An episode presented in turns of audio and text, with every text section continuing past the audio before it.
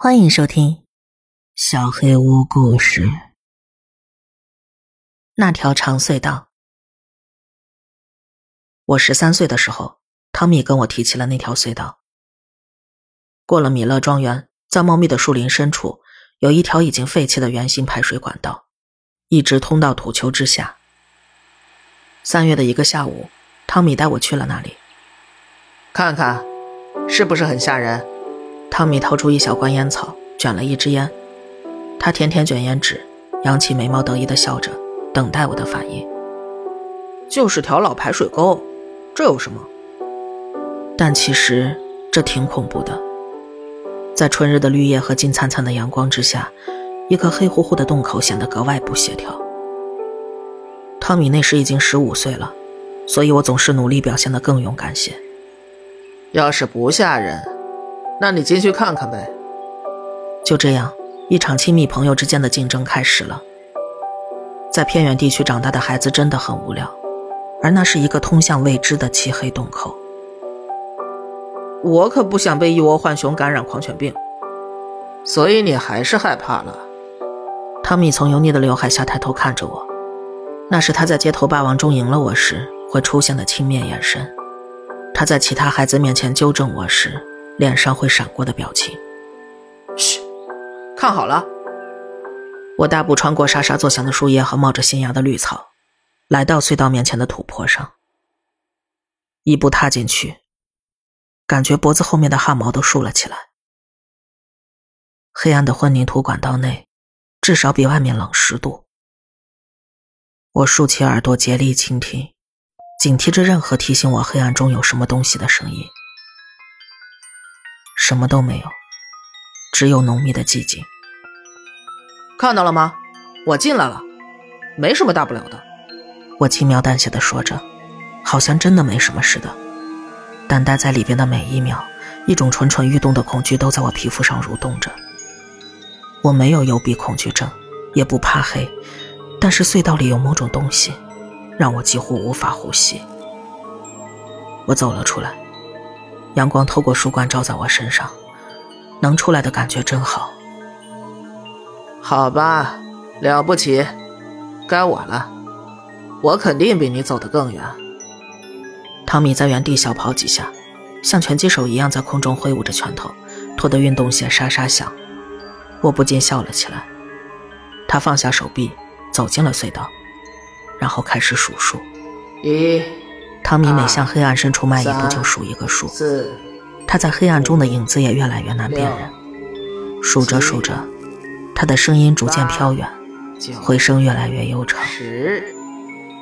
汤米的身影已经完全看不见了，这唤醒了我内心深处某种原始的恐惧。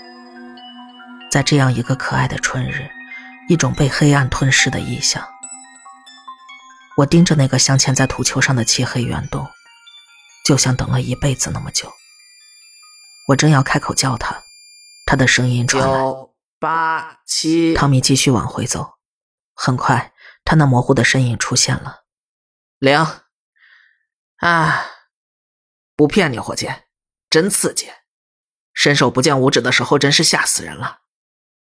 不管怎样，新的世界纪录诞生了，宝贝儿。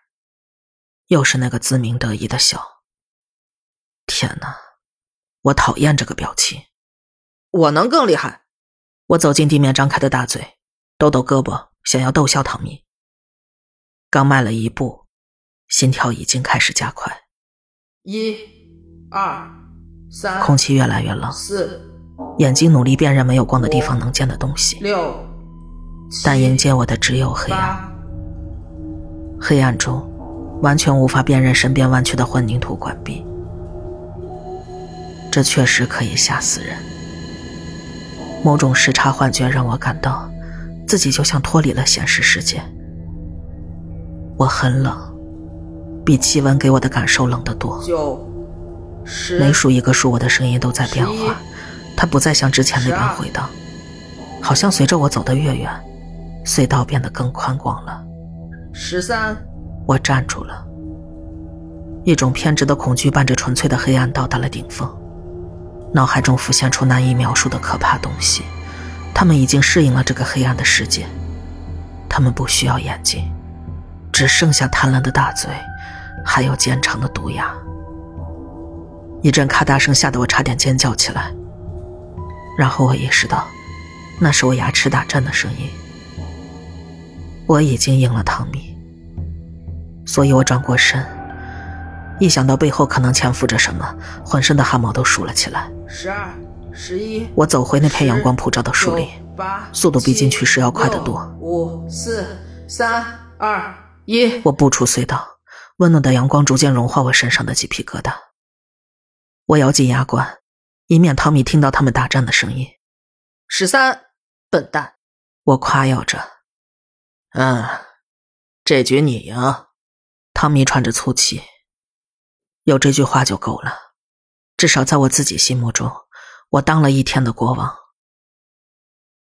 就这样，隧道游戏诞生了。汤米跟我一次次回到那条隧道，追求那种刺激。每次我们都在打破之前的记录，互相攀比着超越彼此和自己。我们在黑暗中越走越远，骄傲地数着步数，越走越深。我十三步的记录很快就被汤米打破了，他走了二十五步，然后我再次赢过他，三十五步。越深入那未知的漆黑隧道，就越难听到声音。很快，回声已经无法用来记录步数了。汤米想出了一个主意，我们在手机上对彼此报数。三十五步的记录被汤米打破了，他走了五十步。我的信心逐渐增强，随之而来的是追求探索未知领域的快感。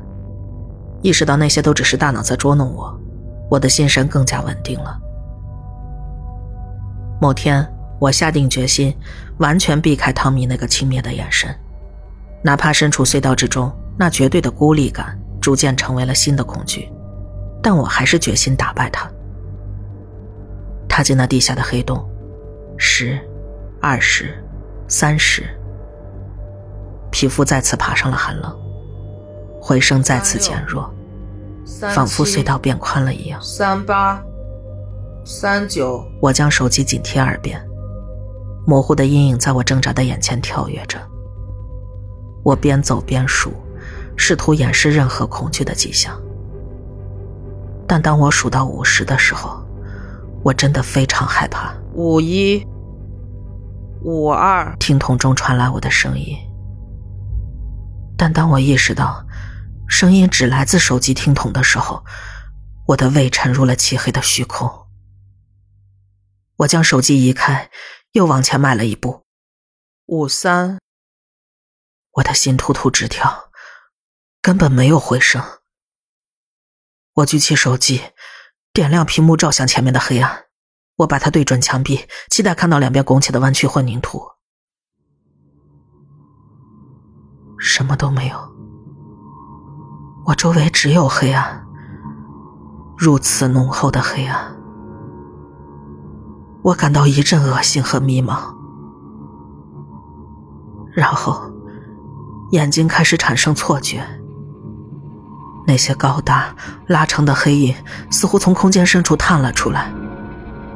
我猜那是感官被剥夺引起的幻觉，但我发誓，我几乎真的看到了一张长长的脸，足有三英尺高，一对黑色的椭圆形眼睛，以及一张纵向拉伸张开的大嘴。我停了下来，虽然什么都看不清。但我真的感觉有什么东西隐在暗处看着我。我把手机举到嘴边，我要回去了。我转过身，喉咙哽住了。我看不到入口了，入口在哪儿？别胡闹了，转身然后倒数。我的心砰砰直跳，但汤米的声音减轻了一些迷失的感觉。五三，五二。五一，汤米，我看不见了。我陷入了恐慌，完全迷失了方向。别废话，继续走。一股温暖的气流吹在我后脖梗上，那像是呼吸一样，有形的，真实的呼吸。我也闻到了腐烂很久的东西散发出的苦涩气味，某种神秘的、注定被遗忘的东西。有什么扼住了我的喉咙？我努力瞪大眼睛，竭力想找出那个堡垒式的出口。五十，我加快了脚步。四九，四八，四七，我不停的数着，脑海中都是惊恐的尖叫。终于，前方出现了一个小小的绿色圆圈，我朝它快步走去，它越变越大，直到数到二十，我意识到自己已经跑了起来。汤米抱着胳膊站在门口，一脸得意。好样的！我觉得里面有东西，我刚才找不到入口了。五十步之后就看不到了，是吧？他又露出那个得意的神色，装的真像啊！我说真的，我辩解着，但无济于事。你赢不了我的，不过干得不错。汤米瞪了我一眼，然后咧嘴一笑，走进了隧道。他大声数到二十。接着用手机打给我。天哪，这里头有个杀手小丑！哈哈哈哈哈！三十三一三二三三。他以为我在耍他，他才不想让我得逞。他一直数着，时间就像永无止境的延伸着。五十。他得意的强调了五十。五一。五二，五三，你输了，小朋友。五四，五五，别惹我。我感到一阵战栗。我只是专心听着，喉咙又干又紧。而这时起，他声音中的自信似乎动摇了。五八，五九，数数的声音几乎变成了单调的抑郁。就像陷入了催眠一样，六三，每个音节都毫无情绪，只是弱弱的传来。好了，够了，你赢了，兄弟，你永远都是第一名，快回来吧！我努力吞咽着喉头的哽咽，然后他数到了七十，然后八十，泪水顺着我的脸颊滚落。一百，一零一，他的声音如此空洞。就像某种关于自己的遥远记忆，在黑暗中越陷越深。我流着眼泪，鼻涕恳求他快回来。我不在乎他会不会嘲笑我了，只是一心祈求这都是假的。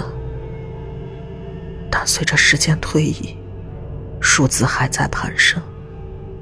他的声音变得如此微弱，电流声逐渐变大，直到最终完全取代了他。他已经数到了二百四十多。我坐在树林里，盯着黑洞，魂不守舍，满脸是泪的朝着周围的大树尖叫。我打电话报了警，告诉他们我的朋友被困在树林中的隧道里了。我不敢离开那张黑暗的大嘴，万一他突然回来了呢？但他没有。随后到来的警察举起手枪，打开强光手电。当他把那束光照进漆黑的隧道时，我身上的每根汗毛都竖了起来。从入口处就能一眼看到隧道尽头，那绝对不会超过五十步。我把事情讲了一遍又一遍，但他们坚持认为汤米只是在恶作剧，用某种方式悄悄溜走了。而之后，他一直没有回家。人们的想法转变了，失踪海报也贴了起来。有人造谣说是我杀了他，把他给埋了，然后编了一个离奇的故事。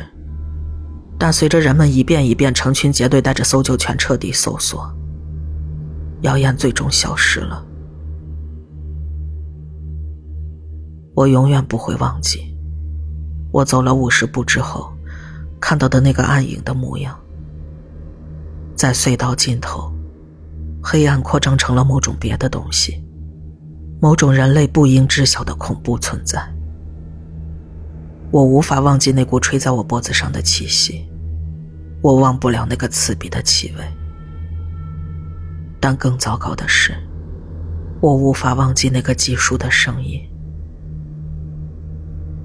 每次打电话，我都能隔着静电干扰，隐约听到极其微弱的声音。我能听见汤米毫无感情的记录着自己的步数。他已经数到好几亿了。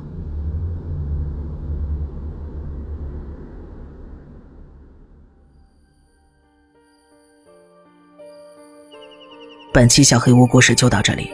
如果你做噩梦的话，没有关系，我会来把它吃掉的。我是小黑屋的墨，那我们梦里再见了。